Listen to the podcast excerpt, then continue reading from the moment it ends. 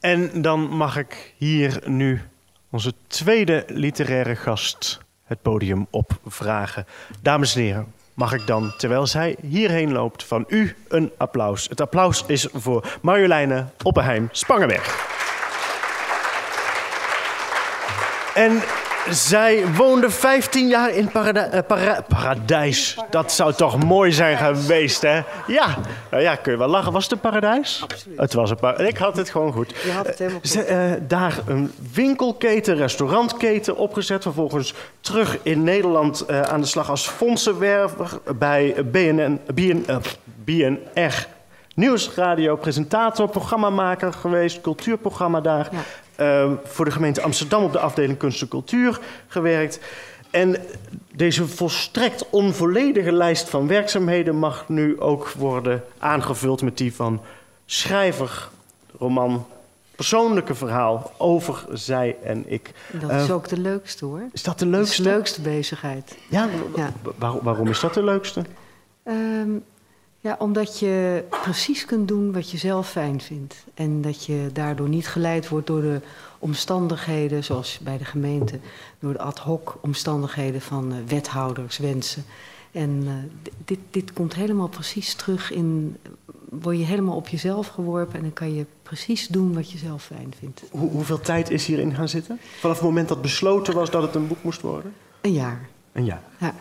Ik, eh, ik, ik geef hier een korte biografische schets. Wat ik al zeg, eh, volstrekt onvolledig. Maar ik heb deze feiten kunnen opdiepen dankzij een profiel op internet, LinkedIn.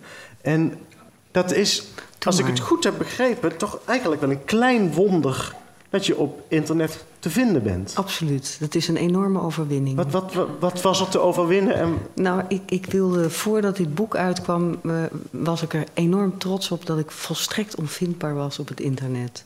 Ik had geen bonuskaart. Ik, eh, je kon mij nergens vinden. En eh, ik, dat, ik was ook vast van plan om dat zo te blijven houden. Ja, tot ik dat boek ging schrijven. En toen zei de uitgever, de Geus, die zei... ja, maar nu moet je wel een LinkedIn-profiel maken en een Twitter-account. want dat hebben schrijvers. Ja. En daar, daar, daar was ik niet blij mee. Maar waarom niet? Waarom, waarom stond je dat zo tegen? Ja, ik, ik kom uit een gezin waarbij je altijd rekening moet houden met het feit dat de, de nazi's nog op de afsluitdijk kunnen staan. Dus dat je moet zorgen dat je weg kunt komen en dat je moet zorgen dat je niet vindbaar bent. En daar komt het eigenlijk vandaan.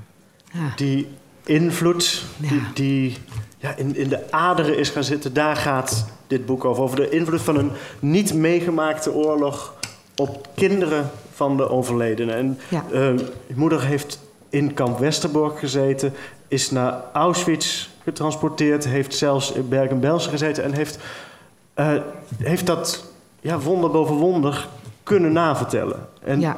Tegelijkertijd, ik zeg, ik zeg navertellen, maar dat was niet waardoor die oorlog bij jou zo'n invloed heeft gehad. Het Nee. zat in kleine dingetjes, zoals in het boek lees ik, dat afkeer van een geranium heeft Ja. al met de oorlog te maken. Het Ja. dragen van een stippeljurk die niet gewaardeerd wordt. ja sleutels. Er mogen geen deuren op slot. Nee, geen kastjes ook, want dat, dat hoor je. Dan hoor je de sleutel omdraaien.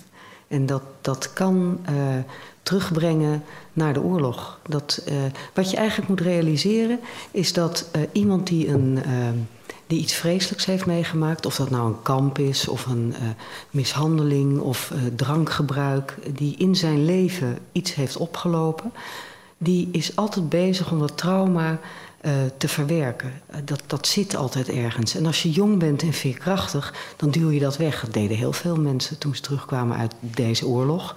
Iedereen had wat meegemaakt en het werd allemaal een beetje zo, wederopbouw. eh, Er was geen tijd voor en je bent jong en je moet door. Maar het, het zit wel ergens. Het zijn allemaal laadjes. En die laadjes die worden opengetrokken op momenten dat je er totaal niet op voorbereid bent. En mijn moeder had daar zo haar voorzorgsmaatregelen voor genomen, opgenomen. En die, die had dus de sleutels weggelegd en overal knopjes op laten maken. En eh, eh, zij weerde rood en ze weerde met name rode geraniums thuis. Dus als je een kind bent en je, je, je bedenkt eh, op een gegeven moment... eh, het is moederdag en eh, ik ga nu zilver poetsen bij mijn tante... en dan ga ik met dat geld iets kopen... En dan, ja, dan bedenk je dus dat je een rode geranium koopt, want die past zo mooi in die pot. En dan neem je die mee naar huis en dan ben je apen trots op. En dan maak je dat ontbijt. Hè. Ruzie even met mijn broer wie dan het beschuitje moet smeren. S ochtends. En uh, hoe die theepot net niet wankelt op, op, op dat blaadje als je naar boven gaat. En dan gebeurt er iets heel raars. Want mijn moeder verheugde zich natuurlijk enorm op, die, op dat moederdagbeschuitje. En die zat al klaar in de kussens. En dan, uh, dan kom je met die geranium aan en dan zie je aan haar dat het niet klopt. En dat is maar een heel klein moment. Dan, dan raakte zij was even weg. Zij, zij keerde in zichzelf en ze was op dat moment weer daar. Maar voor mij was het natuurlijk volstrekt iets, iets wat ik totaal niet begreep. En, en herstelde ze zich Ja. dan wel? Ja, want zij had veel respect en uh, zij, zij hield erg veel rekening met onze leeftijd. Dus zij vertelde wel waar zij had gezeten als ze daarnaar vroegen. Maar deed dat met mondjesmaat en met respect voor hoe oud je bent. En uh, ja, dan heb je ook nog altijd het, het, het, het moment dat je uh, vraagt en doorvraagt. En dan komt er een moment dat je merkt dat je niet verder moet vragen. Als je vraagt, uh, goh, wanneer ben je eigenlijk gaan roken? Want ze rookte veel. En dan vertelde zij, ik ben in het kamp gaan roken. En dan vroeg ik mij, maar hoe, hoe kwam je daar dan aan sigaretten? En dan vertelde ze, nou ja, de, de, je regelde wel eens wat en we organiseerden dingen. En dan dan, dan kwam ik aan sigaretten. Of ik, er werden dan van peukjes werden dan sigaretten gerold. En uh, als ik dan vroeg, maar wat, wat, wat, moest je dan doen om dat te regelen? Dan, was, was, dan kreeg je een soort lichaamstaal waardoor je wist dat je niet verder moest vragen. En dat is eigenlijk waar het boek over gaat. En, en was, het, was het als kind al, al snel helder waar die rare dingen... Maar ik kan me ook voorstellen dat je als kind denkt... mijn moeder is gewoon een tikkeltje... Bizar. Raar. Uh, nee, dat is het niet. Want weet je, we groeien allemaal op in dezelfde soort gezinnen. Dus uh, je, je, je krijgt boterhammen mee naar school en je, je, je kijkt in je pyjama naar, naar mijn tijd was het dan fabeltjeskrant. Je, bij mij ook hoor. Ja, bij jou ja. ook? oh. en uh, misschien hadden wij nog wel Klaasje en Nicola daarvoor. En Barend de Beer. Zeg ah, je dat nog wel? Nee, wij hadden de Thunderbirds. Oh ja, die had, die had, die, ja, ja, daar was mijn broertje ook een grote fan van, van de Thunderbirds. Het waren een tikkeltje af. Ja, goed. oh ja, dat heet Friends Conversation. Maar uh, dus, uh, dat, weet je, je, we groeien allemaal op in dezelfde soort gezinnen. En uh, wanneer je als, als kind bij andere kinderen gaat spelen, dan is dat ongeveer hetzelfde. Maar ieder gezin heeft ook zo zijn eigen rituelen en gewoontes die heel speciaal bij dat gezin horen. Uh, bijvoorbeeld het lepeldoosje van je tantje, tante Greetje. Of uh, uh, ja, dat, dat zijn allemaal dingen die heel specifiek bij ieder gezin horen. En dat, dat alles samen, dat zorgt voor een, de bedding van een veilige jeugd. En daarnaast heb je, buiten alle dingen die je elkaar vertelt, heb je ook nog iets. 60% van wat er in een gezin gebeurt, is gewoon lichaamstaal. Dat heeft niets met spreken te maken. En vanaf het moment dat jij bestaat en het moment dat je de deur dichttrekt, is er dus 60% van de communicatie tussen ouders en kinderen gaat zonder woorden. Dus als je een koekje vraagt aan je moeder en je, je, je, je weet niet zeker of je het krijgt, dan hoef je maar te kijken naar hoe ze zich beweegt voordat ze ja of nee zegt en je weet dat je het krijgt of niet. Dat is heel grappig. En dat is met deze gewoonte specifiek in dit boek ook. Ouders die iets meegemaakt hebben, die geven, die reageren anders. Die, die, die weten net niet dat stukje veiligheid te creëren, soms. Hè? Als, je, als je met iets aankomt waarvan jij denkt als kind dat het volkomen normaal is, dan, dan gebeurt er net iets waardoor het net niet helemaal klopt. En nou, dat hoort dan bij jouw gezin. En pas als je ouder wordt, dan pas realiseer je dat het eigenlijk iets is wat niet zo normaal is. En wanneer realiseerde je dat hier een boek van moest komen? Ja, ik, ja ik, ik weet nog precies wanneer dat gebeurde. Uh, ze overleed en uh, Lou, haar man, overleed. Uh, een, Lou de Jong? Ja, die overleed een maand of zes later. En toen, nee, acht. Hij overleed acht maanden later. En toen moesten we het huis op, opruimen. En toen kwam ik op een gegeven moment toe aan de garage. En in de garage stonden allemaal plastic tasjes. En ik dacht, nou ja, god, dat, dat kan dus, hè, daar, daar, hebben we niks meer mee te maken. Dat kan direct met de vuilnisman mee. En toen viel er uit een van die plastic tasjes viel een heel klein stukje karton een oud stukje karton. Het was ook niet recht afgeknipt, het was een beetje vergeeld. En daar, daar stond op uh, in twee verschillende uh, stukken potlood stond de, de, de geboortedatum van haar vader. Er stond vader en dan de geboortedatum. En daaronder moeder en dan de geboortedatum. En ik had zoiets van, ik stop het terug in dat tasje. En op hetzelfde moment realiseerde ik me van... goh, maar de geboortedatum van je ouders, die ken je uit je hoofd. Die weet je. Toen dacht ik, ja, maar er is dus een moment geweest in haar leven... dat zij bang was om die data te vergeten. En, en dus moet ik de moeite nemen om die tasjes door te spitten. En toen ben ik al die velletjes en documenten en foto's en ansichtkaartjes allemaal gaan rangschikken. Ja, en dan komt er opeens, uh, uh, dan komt er opeens een heel ander verhaal naar boven. Of een heel een completer verhaal. Er, er, er ontvouwt zich een hele periode voor je die feitelijk is. En waar je, waar je allerlei dingen bij vindt en voelt. En het, het, was een verhaal wat, waar je wel over, met haar over kon spreken. Ja, ik, ik, chronologisch wist ik waar zij vandaan kwam. En wat ze had meegemaakt. Dat ze, ze was opgepakt, ze zat zelf ondergedoken. In 42 is zij, in Arnhem is zij ondergedoken. En uh, uh, ze, ze, maakte deel uit van een kunstenaarsclubje. En uh, op een gegeven moment werd het gevaarlijk. En dat, die jongens hadden dat door. En toen is ze, is ze in de buurt van Doetinchem op een boerderij terechtgekomen. Waar ook in de omgeving allemaal kinderen zaten. En die kinderen hadden geen papieren. En haar vriend, haar, haar toenmalige verloofde, die kwam op een gegeven moment op het station in Doetinchem met 45 uh, persoonsbewijzen voor al die kinderen. Vervalste persoonsbewijs waar geen J in stond. En ze ging hem halen van. Uh, van uh, ze, was zo onverstandig om hem te gaan ophalen van het station. Ze was natuurlijk verliefd en het was een mooie zomeravond. En hij geeft haar die, die, die persoonsbewijs, die stopt zij in haar tas. En ze lopen samen eigenlijk zo'n lange lindenlaantje af. En op dat moment uh, stopt er een auto, zo'n auto van de SD, van de Sicherheidspolizei. En daar stapt uit een jonge man die zij kende van de school. Van de school. Ja. En die was aan de foute kant terechtgekomen. En die herkende haar. En ondanks het feit dat ze natuurlijk geen ster droeg... en in haar persoonsbewijs helemaal niet meer Riel van Duren stond... maar Betsy ter haar... Uh, nam hij er mee. En uh, met haar persoonsbewijsjes in Hij de had tas. bovendien nog een appeltje met dat te schillen ook. Ja, want ze had hem afgewezen. En dat is natuurlijk link. En zo, zo hangt die hele reconstructie van merkwaardige toevalligheden ja. aan elkaar... En het, het, het, boek is, is opgebouwd alsof het, het, balletje ging rollen bij een bezoek dat ze bracht zoveel jaar na dato voor het eerst terug naar Auschwitz. Ja. Um, uitnodiging van het Koningshuis ja. via haar. Via uh, Lou. Ja, ja, Lou de Jong, die daar toch innige contacten mee onderhield. Ja. Zou, da daarmee opent het boek. Zou, zou je die passage willen voorlezen? Als je erop staat.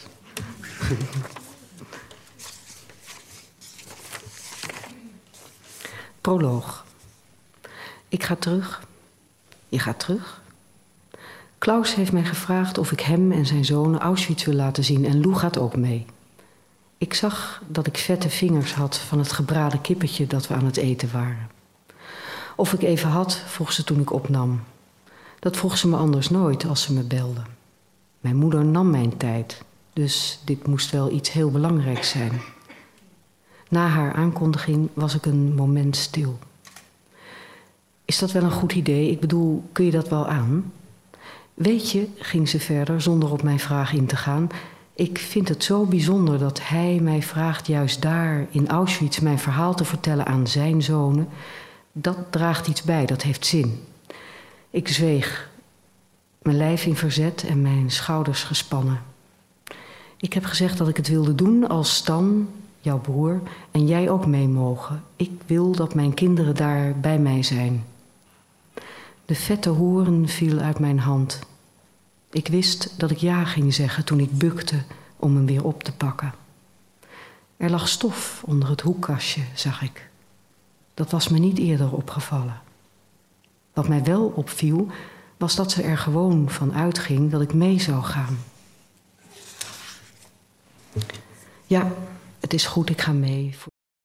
Door, door de tijd heen. Want het was er altijd. Ook al deed zij haar best om het er niet te laten zijn, het zat gewoon door ons gezinsleven verweven. En uh, uh, het was evident, als, als je bijvoorbeeld boodschappen ging doen, dan, uh, dan hadden wij een volgetankte auto voor de deur staan, want je moest altijd weg kunnen vluchten. En als ze naar de groenteboer ging en de groenteboer legde, ze zei: Ik wil een pondje kool, of doe mij maar een kooltje, dan legde hij een witte kool neer. En zei ze: Nee, geen witte kool, natuurlijk niet, alleen een rode kool. En ik begreep nooit waarom dat dan een rode kool moest zijn en geen witte kool. Later bleek dat je in dat kamp alleen maar vieze witte koolsoep kreeg en dat, je, dat ze dat dus nooit meer wilden eten. En ze was nou ja, een, een volgetankte auto, een, een voorraadkast die tot de Ja, gevuld was. dat- Ik dat las in een interview ja. dat, dat, dat na de dood van je moeder je nog twee jaar koffie kon zetten. Ja, we hebben nog twee jaar Douwe Egberts eh roodmerk gedronken.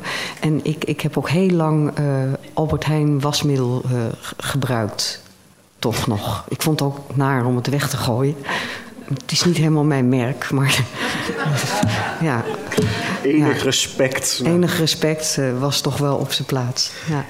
En je, je zei ook ergens in een interview dat je eh, afstand wilde overbruggen met je moeder. Ja. En die afstand heb je proberen. Ja, dit, dit, dit boek is het resultaat daarvan. Ik zal je straks vragen of dat heeft geholpen. Maar eerst, hoe, hoe, je, je hebt je moeder gesproken, maar dat, dat is in het verleden geweest. Toen je nog niet wist dat het een boek ging worden. Ja. Ehm, toen je eenmaal wist dat het een boek ging worden, ben je in archieven gedoken. Ja, ik, ik heb natuurlijk eerst al die plastic tasjes uitgeplozen. En eh, zij had een, eh, of zij heeft, nee, ze had, ze had een eh, getuigenis ingesproken voor die. De Shoah Foundation. ja, voor de Showa Foundation. Van Steven Spielberg was dat een project waarin hij eh, verhalen wilde bewaren voor het nageslacht. Ja, en die kun, je, die kun je opvragen en je kunt ze ook gaan bekijken bij het Verzetsmuseum. En, eh, eh, maar die was ook uitgetypt. Ik, ik, ze had ons ooit al die banden gegeven van eh, dit is wat ik gemaakt heb. En eh, is voor mijn broer en ik alle, allebei twee tapes. En nou, dat, dat moeten jullie dan gaan bekijken. En toen hebben we direct tegen haar gezegd... dat doen we pas als je er niet meer bent. Want het is bijna incestueus om, om zoiets zo, zo te voelen. Dat is zo ingewikkeld. Dus eh, ik, ik heb het eh, uitgetypte ding gelezen. Eh, die getuigenis, echt vele pagina's achter elkaar. En daar, dan kom je tot allerlei inzichten die in een tekst, een uitgetypte tekst, veel helderder overkomen dan wanneer je luistert. Wanneer je luistert, dan stap je heel makkelijk over dingen heen. Hè? Om- en wanneer je het leest, dan is het plotseling wordt, wordt het enorm tastbaar en, en, en, en zijn het details die ertoe doen. Eh, er staat een enkel zinnetje in over haar grootmoeder. eh, eh, dat zij vertelt dat zij op een gegeven moment haar grootmoeder en haar nichtje door heeft zien gaan vanuit Westerbork op de lijsten toen ze al weg waren. En dan verderop vertelt ze over haar aankomst in Auschwitz. En dan gaan die deuren open en dan is er een oude mevrouw en die kan bijna niet van het trappetje af, want het was een grote hoogte en dan moest je dan van af. En die kon daar niet, die, die, die struikelde en die kwam op dat perron terecht. En die werd direct met een zweep in elkaar geslagen. En die had wit haar. En dat refereerde, ik, merkte uit dat zinnetje dat dat haar deed denken aan haar grootmoeder. En eh, omdat die daarvoor in het stuk tekst ook op die manier beschreven werd. En dat, dat, dat, is, dat gaat voorbij als je dat hoort. En dat, dat merk je heel duidelijk als je het leest. Nou, verder is natuurlijk heel veel geschreven over al die, al die eh, avonturen die zij heeft beleefd. Eh, zelfs Lou heeft op een gegeven moment in een manuscript. eh, vertelt hij in deel 8 over eh, dat experimentenblok waar zij terecht is gekomen van professor Klauberg. Er werden vrouwen onvruchtbaar gemaakt. En In Auschwitz was dat. ja. En eh, daar werden uit het transport waar zij in zat, wa- was een transport van 1005 mensen. Daar werden 99 vrouwen uitgekozen. En zij was nummer 97. En de rest van de mensen is direct afgevoerd. En zij, eh, eh, dat beschrijft Lou in deel 8. Maar in het manuscript wat we terug hebben gevonden, daar schrijft hij een heel klein zinnetje. Waaronder mijn vrouw Riel. Dus hij, hij realiseerde zich op het moment dat hij dat opschreef, dat dat haar overkomen was. En dat heeft hij om uit evidente professionele redenen, heeft hij dat er weer uitgehaald. Want dat, dat schrijf je niet. Dat, dat hoort niet in dat boek. Maar al die bronnen gaven een, eh, een heel goed beeld van waar, waar, ze vandaan kwam en hoe ze zat en wat het is geworden. Hoe, hoe kan jij verklaren, want ik, ik zeg net, het hangt van toeval aan elkaar. Het is in, in, uh, in, in Westerbork.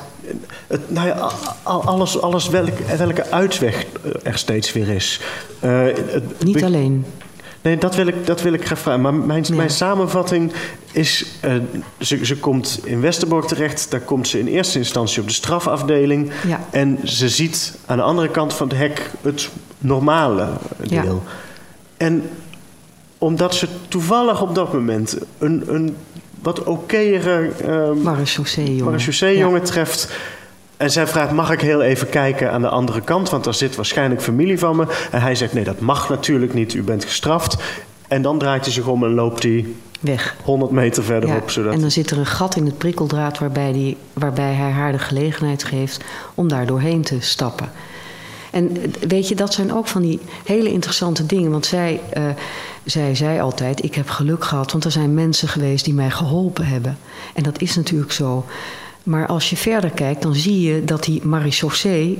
Uh, daar maar twee maanden, die jongens die werden daar te werk gesteld, dat was gewoon hun, hun werk. Maar die mochten er maar twee maanden blijven, omdat ze anders te intieme banden met de bewoners zouden ontwikkelen. Dus veel van die kerels die hebben best wat kunnen doen. En dat is natuurlijk dat hele eh, mooie perspectief van goed-fout waar we, uh, waar we het eh, recent steeds meer over hebben. Dat is een stukje grijs, waar zij altijd wel heel erg van doordrongen is geweest. Want ook de jongen die haar inschreef in de gevangenis en haar tas aannam met die 45 persoonsbewijzen erin, die heeft gezorgd dat die persoonsbewijzen verdwenen voordat hij die tas overdroeg aan de politie. En dat is natuurlijk heel bijzonder. Ja. En zo heeft zij uh, buiten de, uh, de, de gelukstreffers, heeft ze ook het geluk weten te pakken. En wat zij altijd zei, zij zei, uh, niet de beste mensen zijn teruggekomen, maar de handigste. En dat was natuurlijk een, een hele nare conclusie. Maar het was wel zo. Als je, als je het kon pakken, als je het moment zag, dan kon zij het pakken. En dan ah, kon ze net, net iets, iets keren waardoor ze net iets meer kans had dan een ander.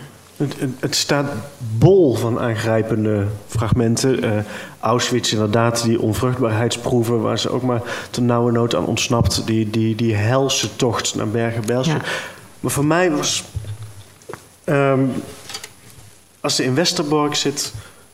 Dat, dat, dat, dat was het aangrijpendste, omdat daar heel veel meer aan moraliteit getornd wordt. Want wat er, wat er daar gebeurt, op een gegeven moment uh, heeft zij, zit ze in, in de positie dat zij eerst al ziet wie er moet worden afgevoerd. Er worden lijsten opgesteld, zij krijgt die onder ogen. En, uh, ja, ze, ze leverde pakjes rond. Hè? Ze maakte deel uit van, het, van de pakpakketdienst. Ja. Dus uh, zij, uh, zij bezorgde pakjes in het kamp, waardoor ze toegang had in het hele kamp. En op uh, maandagavond. De vliegende kolonne was ja. dat. Ja. En op maandagavond, nadat die beroemde revue waar jullie net allemaal over gehoord hebben, geweest was. Dat was de, de, de revue die de kampcommandant verordoneerd had dat die moest plaatsvinden. Omdat de mensen natuurlijk heel treurig waren dat ze dinsdagochtend op transport moesten uh, was er dus op maandagavond een revue met uh, leuke chansons en uh, in elkaar gezette nummers. En dan waren de lijsten bekend met wie er wegging. En dan konden die mensen, als ze nog pakjes kregen, konden die nog in de trein bezorgd worden. En dat deed ze. Maar ze was daardoor wel in de positie om te zien wie er ging en wie er niet ging. Nou ja, en daardoor zag ze dus ook enkele keren haar eigen naam verschijnen op die lijst. Dat zij op transport gezet keer. Wat ze, wat zij toen heeft gedaan, en wat kennelijk bij de mensen die die positie hadden, uh, maar ik wou zeggen scheringen, dat, dat gebeurde, dat, dat ze dus gingen zorgen dat iemand anders voor hun in de plaats ging. Ja. Dat, ja, dat gebeurde. Dat lijkt me nog iets waar je zelf, wat, zelfoverwinning op zo'n moment, omdat. Ja. Dat, uh, dat is ook, denk ik, uh, het, het, precies het stuk waar overlevers toen ze terugkwamen... en uh, alle mensen die in dit soort situaties hebben gezeten... dat je moet kiezen voor je eigen veiligheid en je eigen behoud. Ten koste van anderen? Dat dat vaak ten koste van een ander gaat. En dat heeft natuurlijk in Auschwitz ook gebeurd. Dat die medische proeven Als zij niet ging, moest er een ander. En die lijsten was hetzelfde mee. Die lijsten moesten kloppend zijn. En uh, er werd net verteld dat uh, uh, op een gegeven moment die John en, John Jones... dat die in Amsterdam een plaatje mochten opnemen... en dan toch maar teruggingen omdat hun vrouwen anders op transport werden gesteld. Maar die vrouwen werden niet alleen op transport gesteld. Als zij niet terugkwamen, ging de hele barak op straftransport. Ja, en dat is precies de vraag die ik had. Want waarom eh, de, de, situatie heeft zich dan twaalf keer voorgedaan ja. dat ze vervanging heeft kunnen regelen. regelen ja. Um, maar op, op het laatste moment, dus er is nog eerst één redding, dan staat ze op die lijst en denkt ze, ja, nu moet ik toch maar gaan. En dan op het nippertje is er iemand die hart en huwelijk vraagt, waardoor ja. ze alsnog een dag respijt krijgt. Oorspronkelijk nou, dacht ze langer, maar de nee, ze krijgt dan drie maanden respijt. Alleen de kampcommandant zag dat wat minder zitten en heeft toen alsnog de volgende dag, of relatief kort daarna, op transport gezet. Maar dat doet zich daarvoor nog een moment, een kans voor om op, op een pas van een vriendin het kamp te verlaten. gewoon, gewoon de deur uitlopen. Ja. Ja. Tot ziens. Nou maar ze doet dat niet omdat, ze dan, omdat dan andere mensen represailles hebben. Ja, Waarom is dat te ver, te ver en een vervanger zoeken niet? Ja, dat vraag ik me ook af. Heb je een idee? Ja. Nee, eigenlijk niet. Ik denk, ja, ik zou me zo kunnen voorstellen dat je. dat het om aantallen gaat dan. Dat een hele barak is, dat doe je niet. Dat, uh, dat is moreel strikt verwerpelijk. Ja, twaalf keer één. Twaalf keer één is, is behapbaar. behapbaar. En een hele barak betekent ook. Uh, dat, ik denk dat dat veel is. Ik, ik zou me kunnen voorstellen dat het dat was. Maar zelfs, weet je, die vraag heb ik natuurlijk nooit kunnen stellen. Want dat was uh, veel mensen die een trauma hebben. Op, er is altijd een moment dat je uh, je laveert tussen gek en gezond. En er zijn vragen die je niet stelt, want dan ga je over het randje van goed kunnen functioneren naar het randje van niet meer kunnen functioneren. En dit is een van die vragen die je niet stelde. Tenminste, ik niet stelde. Ik uh, zei aan het begin van dit gesprek dat een reden, heb je verklapt in een interview om dit boek te schrijven, was de, de afstand verkorten. Ja. Is dat voor je gevoel gelukt? Ja, postuum wel. Ja, uiteindelijk wel. Ja. Je moeder heeft uh, zelfs daar in het, uh, bij een terugblik, of het, die terugkomst in het kamp, nog een ijzersterk gevoel voor humor. Ja. Dat is misschien best om mee af te sluiten bij, bij de bij de toiletjuffrouw. De toiletjuffrouw. Ja, zij, zij bezoekt dat kamp dus met, uh, met Klaus en zijn drie zonen. En uh, voordat, ze, uh, voordat ze besluit om het kamp binnen te lopen, is er een, een gelegenheid om nog naar het toilet te gaan. En zij, zij aarzelt om onder die poort door te lopen. Ik kan me daar ook alles bij voorstellen. En gaat dan naar het toilet. En ik ga met haar mee. En uh, zij, uh, uh, zij gaat naar het toilet. Zij komt daar weer uit. Ik sta op haar te wachten. En in dat prachtig betegelde toilet zit een, een Poolse juffrouw achter een schoteltje. En die, mijn moeder schikt zich, doet haar haar een beetje goed, treuzelt wat, aarzelt. En ik heb nog een conversatie van, weet je, als je nou niet wil, dan, dan gaan we niet, weet je. We zijn niemand iets verplicht. Dan gaan we gewoon weer terug in die auto en dan stappen we weer in dat vliegtuig en dan gaan we naar huis. En dan zegt ze nee, geen, geen, natuurlijk niet. Dat, uh, ik denk er niet over. En al pratend uh, lopen we weg en dan tikt die Poolse mevrouw op dat schoteltje. En uh, laat daarmee merken dat daar iets op dat schoteltje moet komen. En mijn moeder draait zich om en ik heb haar dus nog nooit Duits horen spreken. En zegt dan in haar beste Duits: Ik heb hier voldoende achtergelaten. En slaat zo, zo met zo'n, weet je, ze had zo'n bondje. Dat sloeg ze om. Toen dacht ik, jeetje, Mina, dat wordt me nog wat, dat bezoek. Dat, ja. ja. Ik wil je hartelijk danken voor dit gesprek. Hartelijk dank voor het boek. Groot applaus, dankjewel. Marjoleine Oppenheim, Spannende.